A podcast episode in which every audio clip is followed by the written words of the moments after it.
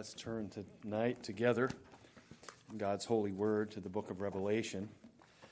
And uh, chapter 12, if you would, turn with me there. And uh, we shall read, was watching James White uh, this week. And um, just talking about some basic, simple biblical things that uh, when you say the word, you have to now define what you mean by that. Amen. I mean, when you used to say that you believe that the Word of God is God's inspired Word, everybody knew what that meant. everybody knew what that meant. And uh, it's amazing how men are definitely turning away from just very fundamental, basic, we would call it what? Theology 101. Just something so uh, amazing as that. And so tonight, as we turn together, we open God's inspired word, which means that God carried men along to write the words, the very words, the exact words that uh, He would have us to have. And uh, he used their personalities, and yet they are still the Word of God. Amen. And so we will read these together this evening. Look there, starting in verse number 10. We'll read verses 10 through 17 together this evening. This is indeed the Word of God. And I heard a loud voice saying in heaven, Now is come salvation and strength and the kingdom of our God and the power of his Christ. For the accuser of our brethren is cast down, which accused them before our God day and night. And they overcame him by the blood of the Lamb and by the word of their testimony, and they loved not their lives unto the death. Therefore rejoice, ye heavens, ye that dwell in them. Woe to the inhabitants of the earth and of the sea, for the devil is come down unto you, having great wrath, because he knoweth that he hath but a short time. And when the dragon saw that he was cast unto the earth, he persecuted the woman which brought forth the man child. And the woman, uh, and to the woman were given two wings of a great eagle that she might fly into the wilderness, into her place where she is nourished for a time and times and a half a time from the face of the serpent.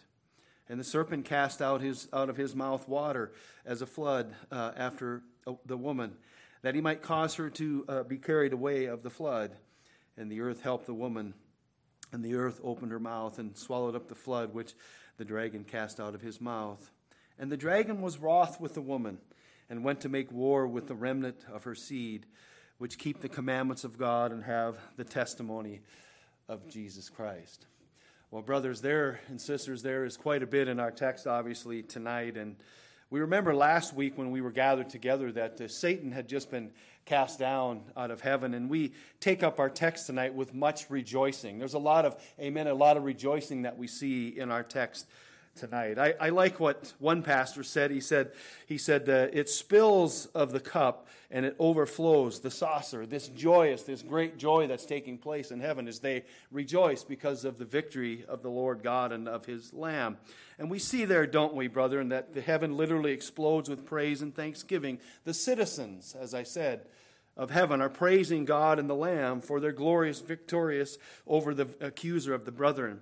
They sing, the Bible says here, first of salvation. What does that mean? So they're singing of God's salvation. Now that means more, it, obviously it's tied to the blood of the Lamb, which we're going to talk about, but it means much more than that. It means that God is saving his people, amen, that he's keeping them safe, and we're going to look at that. They praise God because of his strength, amen. God is omnipotent, he is all powerful, and so those citizens of heaven are simply praising the Lord God for his strength and what he has just accomplished. They rejoice, brethren, this evening in our text, that the kingdom of our God is come. That's what verse number 10 says. They rejoice also that the millennial reign of Christ has begun. And again, we look at this thing and we look at the text again. It's not always order by order by order by order. There's we're looking here and then we're looking there and then we're getting a little deeper view here, even like we will tonight concerning the persecution of the woman, which we've looked at before. But this breaking out of singing the victories that God is, if you will, continuing to bring forth in the book of Revelation is something that happens on a quite regular basis. Amen. And we should praise God for his victories. And tonight we're going to see this. Turn with me, if you would, one other time where they certainly break out and they sing the song of Moses and of the Lamb. And again, it's why? Because God is being victorious over his enemies, which again has just taken place. Satan has just been cast out, his dominions have, been cast out of heaven. And all heaven can do, and all the citizens of heaven can do, is praise God for his great strength, for his power, and that his glorious plan is indeed coming to pass perfectly. Look at Revelation chapter 15. Look at verses 2 through 4. Let's read that together this evening. Look here again, this glorious, victorious, if you will, praising of the Lord God. Look at verse number two. The Bible says there, and I saw as it were a sea of glass mingled with fire, and them that had gotten the victory over the beast, and over his image, and over his mark, and over the number of his name, stand on the sea of glass, having the harps of God.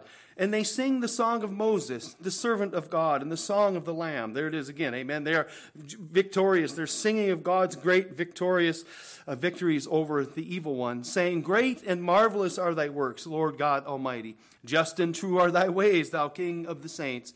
Who shall fear thee, O Lord, and glorify thy name? For thou only art holy, for all nations shall come and worship before thee, for thy judgments are made manifest. Again, we see again God's people, those heavenly, uh, those brothers and sisters who have died in the tribulation, who are there in the heavens, are declaring the glory of God because of his glorious victories. Look at one more, just another one here as we get towards the end of the book of Revelation. Look at Revelation chapter 19. Look there, if you would, again, this glorious, uh, if you will, uh, repetition, this thing that keeps taking place over and over again when God, again, as his eternal plan is brought to pass, as his victories are brought over his enemies. Look here, if you go to Revelation chapter 19, look at verse number 1. And this particular portion of Scripture is extremely interesting to us because here in this portion of Scripture, we see four Alleluias, which is very interesting. These are found nowhere else in the New Testament. We do find this terminology in the Old Testament, but only four times here in the New Testament, in the entire New Testament. Look there if you would. Look at verse number one. And after these things, I heard a great voice of much people in heaven saying, Hallelujah. Salvation. There it is again. They're praising God for salvation. They're, they're praising Him because of His sacrifice, the Lord Jesus Christ. They're praising Him because He's saving His people. He's protecting them. He's watching over them. And He has done exactly as He has promised. And glory and honor and power unto the Lord our God. So there it is again. They're praising God's strength, His power, His sovereign ability to simply just do what He wills. Amen. As, and as He has purposed. Verse 2 and for true and righteous are his judgments. For he hath judged the great whore, which did corrupt the earth with her fornication, and hath avenged the blood of his servants at her hand. And again they said, Alleluia. There's the second one. Amen. Again, only four times in all the New Testament is this used, and it's right here in our text. They are praising God. And her smoke rose up forever and ever. And the four and twenty-four elders and the four fell down and worshiped God and sat on the throne, saying, Amen, Alleluia. There's the third one. Amen. The third time, again, we see in the New Testament that word used. And a voice came out of the throne uh, uh, saying, Praise our God, all his servants, and ye that fear him, both small and great. And as I heard, as it were, the voice of a great multitude, and as a voice of many waters, and a voice of mighty thundering, saying, Alleluia. There's the fourth one. For the Lord God omnipotent reigneth. Again, they are praising God for his strength, for his salvation, for his power, for his omnipotence, for the victories that he's had over uh, his enemies as his plan, as we get towards the end of the book of Revelation, his glorious eternal plan is being brought to pass precisely as he has indeed said it would be. And so they're praising him there. In fact, verse 7, you see there, the Bible says, Let us be glad and what? And rejoice and give honor unto him. Again, they are praising God for his gloriousness and his great victories, which he uh, has accomplished throughout the tribulation, throughout uh, all of the things here that we're reading, surely, in the book of Revelation. In fact, that word Alleluia, as I said, is interesting. It means praise ye Jah which literally means God Jehovah. The only place in the New Testament it is used is right here in this particular portion of Scripture. Again, praising Jah, Jehovah. It's a strong short form of Jehovah. Used another time in the Old Testament. I want us to see this again.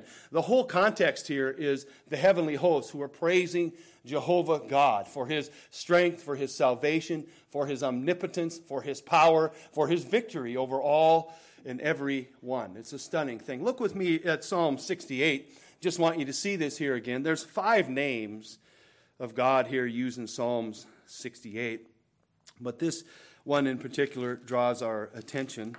Again, the whole context of Psalms 68 is praising God for who He is, praising God for His strength, for His power, for salvation. Amen. Over and over and over again, we see His people doing this. Look here, Psalms 68, just to again show you here. This is the same word, it's the same name, it's the same uh, terminology that's used in the book of Revelation, four times only in the New Testament. Look there at Psalm 68 again, five different names of God. Look at verse number one. The first name you see there is let God arise. That's Elohim. Let his enemies be scattered. Let them also that hate him flee before him. Again, they're extolling the virtues and the glories of God, that God alone is God. Amen. Look at verse 2. As smoke is driven away, so drive them away. As wax melted before the fire, so let the wicked perish at the presence of God. But let the righteous be glad. Let them rejoice before God. Amen. What a glorious thing that we as believers should do.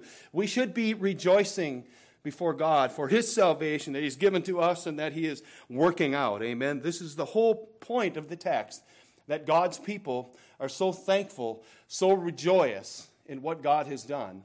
They're giving him credit as his credit is due, for he alone is worthy. Look at verse 3. But let the righteous be glad, let them rejoice before God. Yea, let them exceedingly rejoice.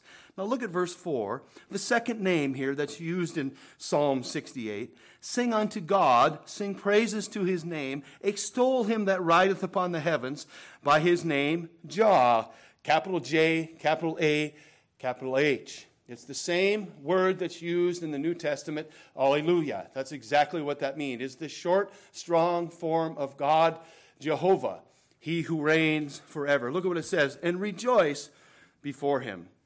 Now, again, I don't want to hit the other names, but there's three other names used there concerning God. If you go down to verse, if you will, verse 18, look at verse 18 of the text. Thou hast ascended on high, thou hast led captivity captive, thou hast received gifts from men, yea, for the rebellious also, that the Lord, that's L O R D capitalized, Jehovah, God, Elohim, might dwell among them. So again, we see this glorious names of God here. This is what John is recording. He's recording the, the inhabitants of heaven who are bowing down before God, who are worshiping him for his salvation, for his strength, for his victory, for his glorious works. It is truly an amazing thing as we see God working out his glorious, perfect plan. Amen. Let us turn now to verse number 11. There's some more praise that's rendered. They first praise God, they first praise Jah, they first praise Jehovah God for his victories. And then, if you will, we look there in verse number 11. There's some praise that's rendered, and it's rendered to a certain group of people here in verse number 11. I want you to see this. It's a group, it's a group of people, but the praise isn't to them, it's to the armament, I call it that was given to them, that was imputed unto them by God Himself. So direct, indirectly, the praise goes to God anyway. Look at verse number 11. And they overcame him by the blood of the Lamb and by the word of their testimony, and they loved not their lives unto the death. Again, as I said in verse 11 now, there is praise that's rendered on behalf of these tribulation saints who were martyred for their faith and overcame. In fact, that, that word by there literally means because of. The reason they overcame is because of these things that John is going to list there for us. By, because of, first of all, what? The blood of the Lamb. Now, brethren, again, is a dispensationalist, and many of you know I'm a leaky dispensationalist. I leak along, and, and uh, but again, we see here, as we know, brethren, even as a dispensationalist, as we say over and over and over again, brethren, the blood of the Lamb flows through every dispensation. Everyone is saved based on the blood of the Lamb, period. Even here during the Great Tribulation, amen, the, the church age, through every age, again, we see this. And John here again is simply reiterating that these who are being praised, those who are receiving praise, are being praised because of what? The armament of God, the blood of the Lamb. They overcame the evil one by the blood of the Lamb. That's what the Bible says there. Now, the blood of the Lamb here speaks of the very real physical death of the Lord Jesus. Now, many of us have heard, and there's been much controversy about the blood of Christ and what it means and all of those sorts of things. Now, his blood was literally shed, but it is the work that that blood accomplished that is imputed to those who are saved that is what we're talking about. We're talking about his life blood. He gave his life. The Lord Lamb there, amen, of course, refers back to what? The God's perfect Passover lamb. This is exactly where it goes to. that typing, that picture. This is what John is talking about. Again, this is Jewish. There's a lot of Jewishness as we look there. This is the very real physical death of the Lord Jesus in the place of every believing one on their behalf before God. Again, do you see this, brethren? Again, so again, his substitutionary death, his vicarious death, his atoning death, his atoning work flows through every portion of Scripture. Every man, every woman, every child, every Jew who will turn to Christ during the tribulation are all saved based on the work of the blood of the Lamb of God. It's an amazing thing to understand and to consider that. In fact, John is emphasizing the all sufficient, finished work of Christ, who is indeed the Father's spotless, what? Passover lamb. Again, this theme Old Testament, New Testament, the dispensation during Abraham, the dispensation, all of these things, all are tied together with the finished work of Christ. And here in the book of Revelation, it is no different. I know people personally, I have spoken to people personally on several occasions who have said, when you get to this point in the book of Revelation, well, when you get past chapter 3, you better start working because it's the only way you get to heaven. Yet we see over and over and over again the blood of the Lamb, the blood of the Lamb. It is the finished work of Christ by which one enters into heaven. In fact, look at Revelation chapter 7. We already touched on this a little bit again, just back up just a little bit in the book of Revelation. What is mentioned? Again, it is not my works. I don't need to start working right away. I don't need to start working my way to heaven during the tribulation. That, my brothers and sisters, has been cared for and well thought over and orchestrated by God Himself already. It is the same merit that we're saved today in the church age that anyone again will ever be saved in any dispensation of any time. Look at verse number 9. Look at Revelation chapter 7. Look at verse number 9. Again, the Bible says, And after this I beheld, and lo, a great multitude, which no man could number, of all nations and kindreds and people and tongues, stood before the throne, and before the Lamb, clothed with white robes and palms in their hands, and cried with a loud voice, saying, What? There's that word again, salvation. There it is again. They are praising God continually for his salvation to our God, which sitteth upon the throne and, upon, and unto the Lamb. And all the angels stood round about the throne, about the elders and the four beasts, and fell before the throne on their faces and worshiped God, saying, Amen. Blessing and glory, wisdom, thanksgiving, and honor, and power, and might be unto our God forever and ever. Amen. Verse 13 And one of the elders answered, saying unto me, What are these which are arrayed in white robes, and whence came they? And I said unto him, Sir, thou knowest. And he said unto me, These are they which came out of what? Great tribulation. Have what? Worked their way to heaven? Have started working as soon as chapter 3 in the book of Revelation is gone? They started working? No, they've washed their robes where? In the blood of the Lamb. Again, brethren, God's sacrifice, God's holy, perfect sacrifice. That thread, that theology, the atonement goes from one end of the book to the other as we again see here in this portion of Scripture. Now, look, just as every believing one loves God, why does every believing one love God? It's, it's, it's Wednesday evening. Why does every believing one love God? Blurt it out, Howard. Because he first loved us. Amen. So that, that, that's just a biblical reality. Every believing one loves God because he first loved us. Now, what did he just tell us here? He said that they overcame why did they overcome?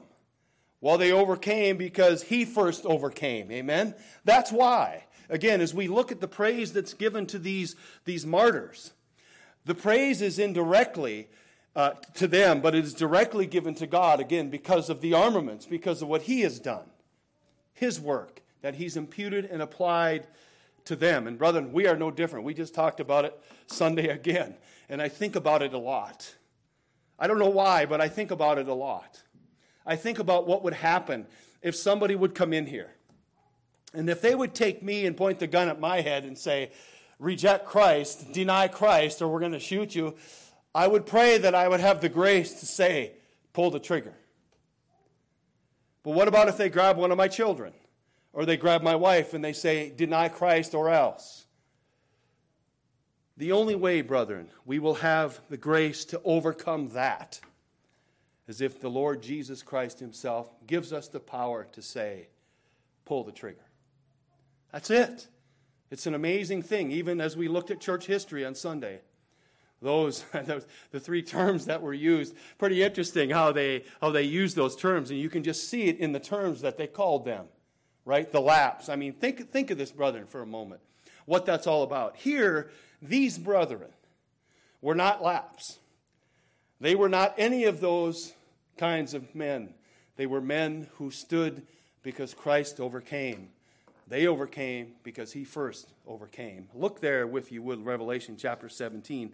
Look at this glorious teaching in Scripture again. And we all know this. We're, we're reformed people. We believe in the sovereignty of God. We believe that once you're saved, you know, you are eternally secure in the Lord Jesus Christ. And that if you are a true child of God, you will persevere to the end. There is no question. That's one of the ways that we know that we are a true child of God.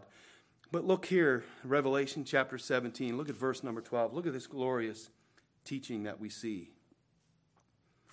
And the ten horns which thou sawest are ten kings, which have received no kingdom as yet, but receive power as king one hour with the beast. These have one mind, and shall give their power and strength unto the beast. These shall make war with who? With the Lamb. There he is again, the Lord Jesus Christ. And the Lamb shall what?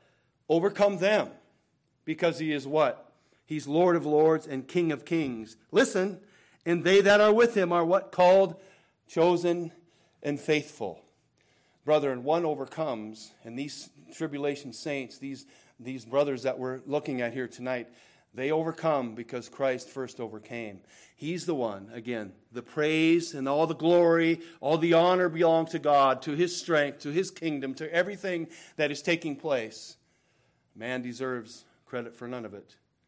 It is all directed right at the Lord God Himself. We overcome because He first overcame. We love Him because He first loved us.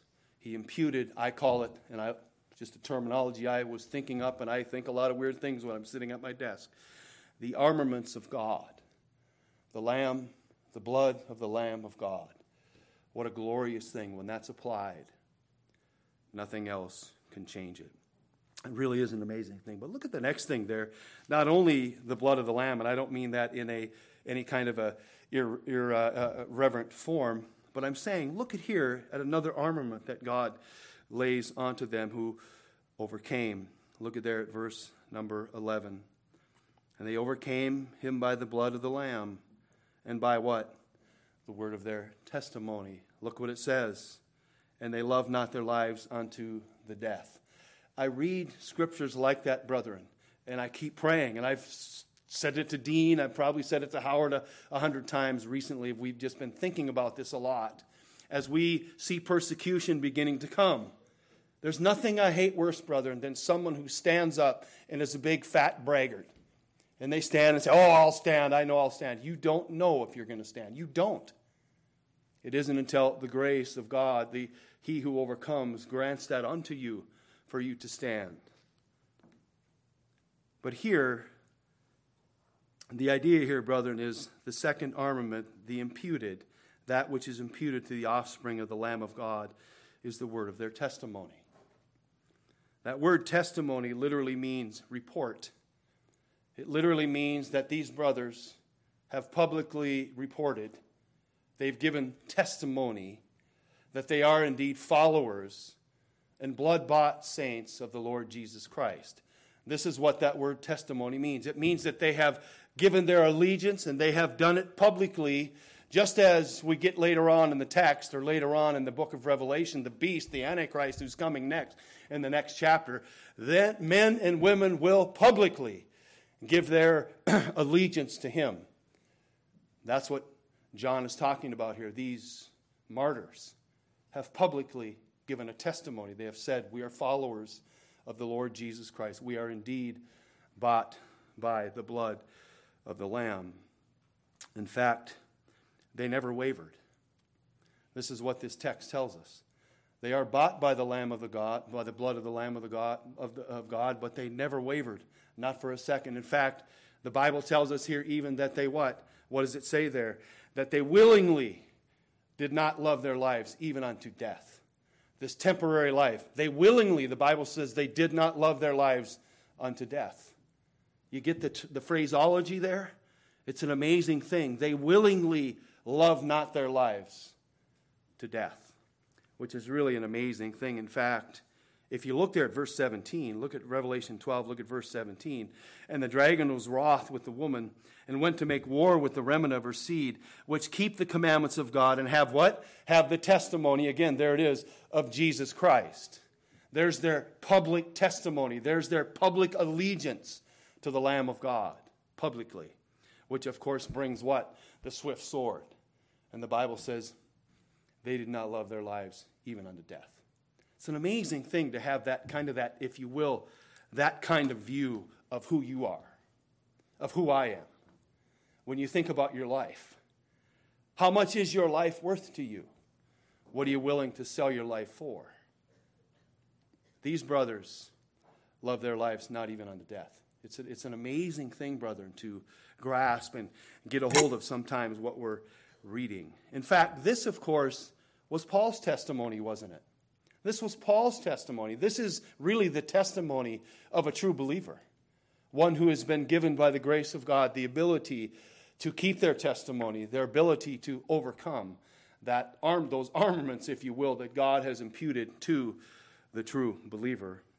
In fact, look at Paul's testimony concerning. Look at Acts chapter 20. Just back up there a little ways. Again, a familiar portion of Scripture to us. These are the things, brethren, that I don't know. It, it, they go through my mind a lot. I've said that a couple times tonight because it's been on my heart a lot lately.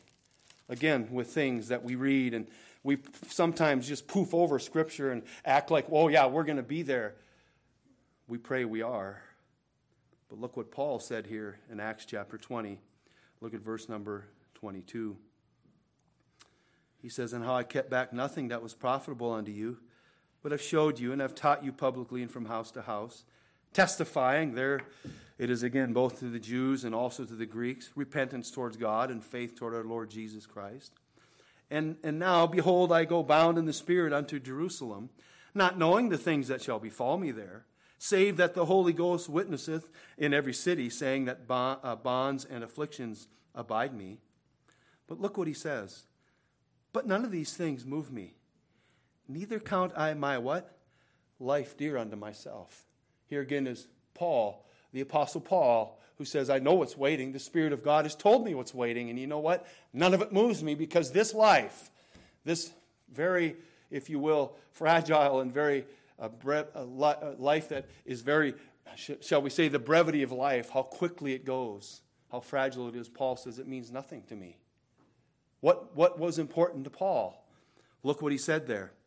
He says, uh, Save the Holy Ghost uh, witnesseth in every city, saying that bonds and afflictions abide me. But none of these things move me, neither account of my life dear unto myself, so that I might finish my course with joy in the ministry which I have received of the Lord Jesus, to testify the gospel of the grace of God. Paul considered his fragile life as nothing. It was not dear to him, he said. And that word there is a term of endearment. We understand what that means. Uh, Wendy's very dear to me. Howard's wife is very dear to him. Dean's wife. Our wives are very dear to us. Our children are very dear to us. That's literally the term that's being, Paul is saying there, but it, it means nothing to him. That he might um, complete the task that God has called him to. Look at one more, Philippians chapter 1. Again, Paul's glorious thought concerning this the, the true believer, how a true believer should consider these things, just as these martyred saints had to consider these things. Look at Philippians chapter 1. Look at verse number 19. Again, a very familiar portion of Scripture to us. You'll hear and see a familiar word, the word salvation. Here it is again. And Paul here again is, I mean, the connotation of being saved from sin is there, but that's not. He's talking about being rescued. God rescuing him. Look there, if you would, at verse number 19. For I know that this shall turn out to my salvation, my deliverance, my rescue. That's what Paul is saying. Through your prayer and the supply of the Spirit of Jesus Christ, according to my earnest expectation and my hope that in nothing I shall be ashamed, but what with all boldness, as always, so now also Christ shall be magnified in my body, whether it be by life or by death. Again, here's Paul's, we can all quote it. For me, what? To live is Christ, and to die is what? Gain.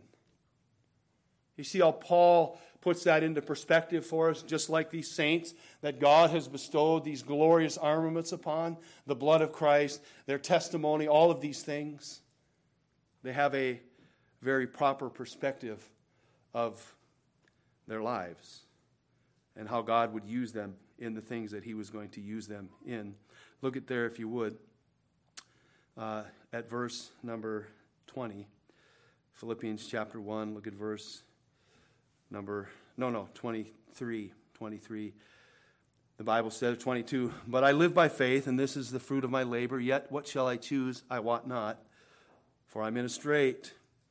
I'm in a hard pressed betwixt two, having desire to depart and be with Christ, which is far better. So again, Paul's, the Christians, these saints whom God has again bestowed, they're, they're worshiping him, they're praising him for his glorious glorious work that he's done. Just as Paul, so too these tribulation saints who would rather die for him who died for them than to ever deny him. Let, let me say that again because, brethren, this is really important as we consider what's coming our way. Just as Paul, so too these tribulation saints who would rather die for him who died for them than to ever deny him. That's an amazing thing to say. That's an amazing thing to ponder for all of us this evening as we look at the severity of this text. Look back there at Revelation chapter 12. Look at verse number 12. The rejoicing continues. The saints who are there, now the heavens, the heavens shall rejoice. Look back there at Revelation chapter 12. Look at verse number 12. Look what the Bible says there, verse number 12. Therefore, rejoice, ye heavens, and ye that dwell in them. Woe to the inhabitants of the earth and of the sea, for the devil is come down unto you, having great wrath, because he knoweth that he hath but a short time. The Spirit of God here leads John to conclude this portion of Scripture with a final note of praise and followed directly by a most if you will, amazing and sober warning. He says, Woe unto them who inhabit both the earth and the sea, for the devil has come down unto you with great wrath. It's interesting there, that terminology that John uses concerning that. They literally, brethren, are about to feel the unfiltered fury of a raging devil who knows that his time is very short.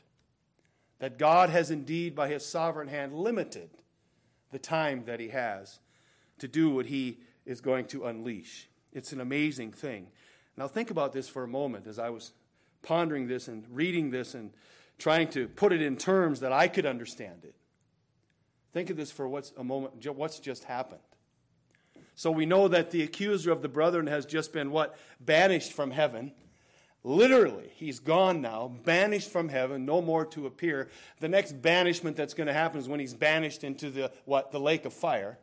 That's his next banishment. But think about this for a moment. He who used to, on a regular basis, as our text told us earlier, day after day would come and accuse what? The brethren. He's now banished from going before God or doing anything like that because of the blood of the Lamb. Where do you think his fury is going to be turned?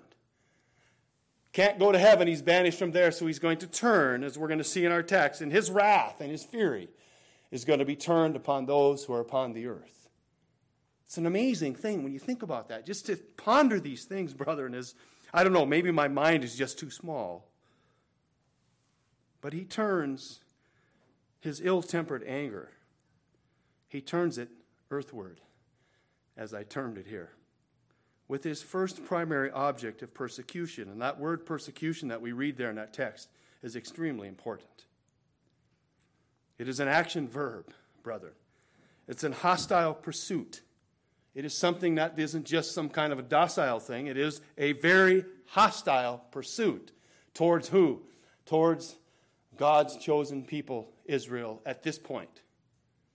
This point in the text, his wrath is being turned towards who? Towards God's chosen people, Israel. That's the text. That's the woman. That's who's there. The woman who brought forth the son. Remember, I said this, I've said this several times. This is not the church.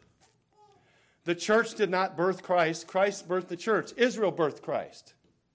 So again, we see this war, this battle here. This, this vengeance is turned towards the nation of Israel for a very short period of time. It's an amazing thing, this hostile pursuit. Look at verse 13. Look what it says. And when the dragon saw that he was cast onto the earth, he persecuted a hostile pursuit. He persecuted the woman which brought forth the man child. That's Israel bringing forth Christ. Look what he does then, too, in our text. Again, if you look there at verse 15, he pursues the woman. Look what he does. And the serpent that was uh, cast out his mouth water as a flood after the woman, that he might cause her to be what? Carried away of the flood. Again, he is attacking the nation of Israel. His vengeance and his hatred and his visceral evilness is all vented towards the nation of Israel at this point in our text. And you know what's interesting about all this? As we read earlier, in verse number six of the chapter. Remember? He attacked the woman. He was waiting there. He's waiting for the woman to give birth, and he's going to what? He's going to devour the woman. Here we just have a few more details. It really shows the evilness of what he's up to. But just as in, in earlier in the chapter, here God also protects his chosen people, doesn't he?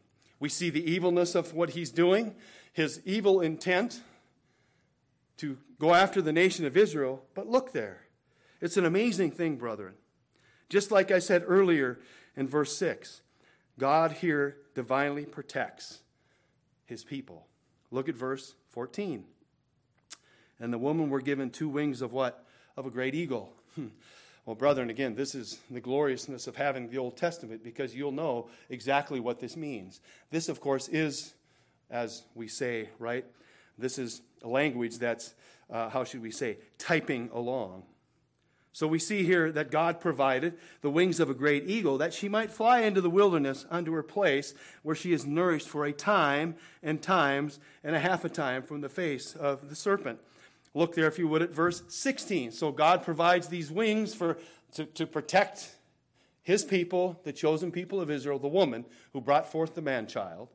Look there at verse 16 he does it again. Look what he does. And the earth helped the woman, and the earth opened her mouth and swallowed up the flood which the dragon cast out of his mouth. So again, we see the evil one attacking the nation of Israel, the people of God, and God then what? Protecting his people. He gives them wings, the Bible says here again, in a typology. Now it's interesting, brother, and again, because when you look at this text and you allow the Old Testament to tell you what it means, you know what you don't have to do? You don't have to allegorize it. You don't have to make, you know, a bunch of nonsense out of it. It is literally a picture, brethren, just like in the Old Testament, of God protecting his people. It actually amazingly is. And I want you to see what God said when he took the nation of Israel out of Egypt. Turn with me, if you would, this evening in your Bibles to Exodus chapter 19. Again, this is Jewish verbiage. This is Jewish language. This again is God dealing with the nation of Israel at this point in our text because verse 17 deals with somebody else, but here he's dealing with particularly the nation of Israel. Look what he said here at Exodus chapter 19. Again, he was given what? He were given eagle's wings to fly off to safety, God's protection. Look here what God said to the nation of Israel. Look at verse number 3. And Moses went up unto God, and the Lord called unto him out of the mountain, saying, Thus shalt thou say to the house of Jacob, and tell the children of Israel, Ye have seen what I did unto the Egyptians, and how I bear you on what? Eagle's wings, and brought you unto myself. Here we have God, again, using the terminology, the typology of an eagle's wings for what? To protect the nation of Israel. You saw what I did. I mounted you up just like eagle's wings, and I brought you unto myself. It's an amazing thing. Now, therefore, I, if you will obey my voice indeed and keep my covenant, then you shall be a peculiar treasure unto me above all people, for all the earth is mine. Again, he likens this, what he did to the nation of Israel, protecting them and drawing them out of Israel, to eagle's wings. I bear you up like eagle's wings. I am your protector. I am the one who watches over you. I'm the one that neither sleeps nor slumbers. Hey, and by the way, as soon as the sun stops and the moon and stars disappear and the seasons stop, then you will be stopped becoming a nation or being a nation before me. Look with me, if you would, at Deuteronomy, just a couple of them here. There's so many of them, brother, and if you go into Scripture in the Old Testament, you see how many times God says this. You will have no question what he's talking about in the book of Revelation in our text. There won't be one thought in your mind. You won't have to make anything up or even imagine anything. The Old Testament tells us what it is. Look at Deuteronomy chapter 32, just a couple of them here.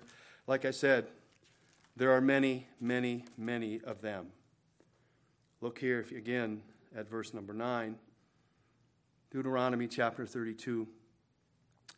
Look at verse number 9. Look with the Bible. For the Lord's portion is his people, Jacob is the lot of his inheritance. He found him in a desert land and in a waste, howling wilderness. He led him about. He instructed him. He kept him as what? The apple of his eye. All of us are familiar with that terminology. You know what that means? That the nation Jacob, the nation of Israel, was what? It's the people. He was the center of God's attention. The apple of the eye. We, we know that terminology very well. The nucleus. He who had God's undivided attention. He was the center. They were the center of his attention. Now look at verse 11. As a what? As an eagle stirreth. There he is again. He's likening himself to an eagle. What is the eagle doing? To the nation of Israel. Those who are the apple of his eye, those who are the center of his affection and attention. What is he doing? As an eagle stirreth up her nest, fluttereth her young, spreadeth abroad her wings, taketh them, beareth them on her wings? So the Lord. It's an amazing analogy, isn't it? It's a glorious picture. So the Lord alone did lead him, and there was no strange God with him. So again, we see the Lord God himself simply stating a fact. I am like an eagle who fluttereth my wings, who put you, Israel, on my wings. I protected you. I cared for you. I led you out of Egypt. Same thing in our text. God provides him with eagle's wings is a picture of him who, again, is snatching away and saving and protecting the nation of Israel during this time of tribulation. Now, brethren, the second primary object of the evil one's persecution as he turns his hatred and affection and rage towards the earth is clearly the tribulation saints. So we have God watching over the nation of Israel during the tribulation, and we also have God watching over the tribulation saints. Because again, look at verse 17 of our text. The nation of Israel is discussed, God's protection. Now look there again at Revelation chapter 12. Look at verse number 17, which we have already read. And the dragon was wroth with the woman and went to make war with the remnant of her seed which keep the commandments of God and have what? The testimony of Jesus Christ. Brethren, again, tonight, let me ask you Does the nation of Israel have the testimony of Christ at this time? As a general rule, they do not. They don't. There are some who are believing. There's some, we know some, don't we? In fact, we used to have a brother come here from New York every year Remember that? He'd come and do the Passover. Remember? He'd come and do that. He'd come and we'd do the whole thing. And he planted, and God planted him in New York, which has the largest number of Jews in America. And I'm talking about conservative, practicing Jews. The kind of Jews we see in the Old Testament, those kind. And it's amazing how he ministers to them. And he said, God is definitely, through the Lord Jesus Christ, saving a remnant of them. But it's based on what? The blood of the Lord Jesus Christ. Just like these saints, just like the tribulation saints, just like the Jews who are coming to Christ now. But they are not at this point, as a general rule, as a, what's the terminology I could use? As an overflowing rule, are they bearing the testimony of Christ whatsoever? In fact, the opposite is true, isn't it, brethren? They're actually denying Christ. They are even to this very moment denying that Christ is the Christ, that Christ is their Messiah. But, oh, brethren, that will change. I promise you. As God's eternal plan here, as it continues to work out, as He continues to work this glorious thing out, you will see. And again, this is why some people are confused. The two will indeed be one. No doubt about it. The two will be one in the Lord Jesus Christ, all having the same what? Testimony of Christ. This is what John is revealing to us this evening in our text. What an amazing thing that God would be so glorious and so good to us that He would reveal these things to us. Again, as an eagle protects its young and bears them up and watches over them and protects them, yes, the Lord God is still doing that to the nation of Israel, to the remnant, that He's going to reveal that they will indeed look on the one whom they have pierced. And all the while in that, He is still saving, still saving those who believe on the Lord Jesus Christ, those during the tribulation who will come and hear the eternal gospel. And their ears will be perked, they will be drawn, they will be regenerated. All of the things that are taking place now, the same thing, brethren, it never changes. God's work never changes. His, his soteriology never changes. It's an amazing thing to behold as we see God's glory and His goodness to us this evening. Let's pray together and we'll close and be finished. Father, we again are so thankful this evening, even now, as we are living in a most interesting age. We're living in what the Bible calls and you call the time of the Gentiles. We're living in a time where Israel's heart has been hardened. And it's amazing to watch. It's amazing to behold how you are still continuing to hold out your arm to them. And even now, during the church age, there are those elect whom you are drawing out of the Jewish community. What a glorious thing to behold. But there is indeed a time coming when the time of the Gentiles will be completed and finished. The church age will come to an end. And you will indeed deal with your chosen people, Israel. They will be saved the same way. They will be saved by the blood of the Lamb, just like we are, just like every person who's ever believed has been saved. It's just such an interesting thing to me your sovereignty in all of it, and how your timing is perfect. It's amazing to me. And Father, we, we thank you that all these things are in your loving care. Father, we thank you for allowing us to live during this time, this era, this age. And even now, even our short time, our lives that are but a breath 70, 80 years, maybe, maybe 90, maybe even 100. If we live even 100 years, we are as but a vapor. And in that time, you do your glorious work. You save us, you seal us, you transform us, you use us, which is really amazing to me. You use us to preach the gospel, to teach the Bible, to raise our families under the leadership of Christ, to grant unto us a biblical worldview, a right mind, a right heart, that we might understand. And Father, we certainly praise your name for that tonight. And Lord, now as we close together, we again think of our brothers and sisters who are feeling the ramifications, which all of us eventually will. Feel the sickness of sin and what it does to the body as our bodies break down. We think tonight of Shar, who's again not feeling well. Pray for her physical well being and healing.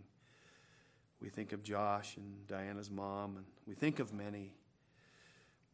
You know, we think of John Mark and Janelle, their family, all of these brothers and sisters who are feeling the effects of the fall. Father, we pray for their well being. And Father, we praise you, though, as our text, as many as the heavenly host did tonight. We praise you for your victories, though. Where, O oh, death, is your sting? Where, O oh, death, is your victory? It's been swallowed up by the Lord Jesus Christ and his resurrection from the dead. And we thank you for that. That is our hope. That is our trust, knowing full well that what you have said, you have promised, and you will never lie. All of it is true, every last jot and tittle. And Father, we thank you for that and we praise you for that. And we pray all these things in the name of our Lord and Savior, the Lamb of God, who shed his blood and laid down his life for his people. We pray in his name, and all God's people said, Amen. Amen.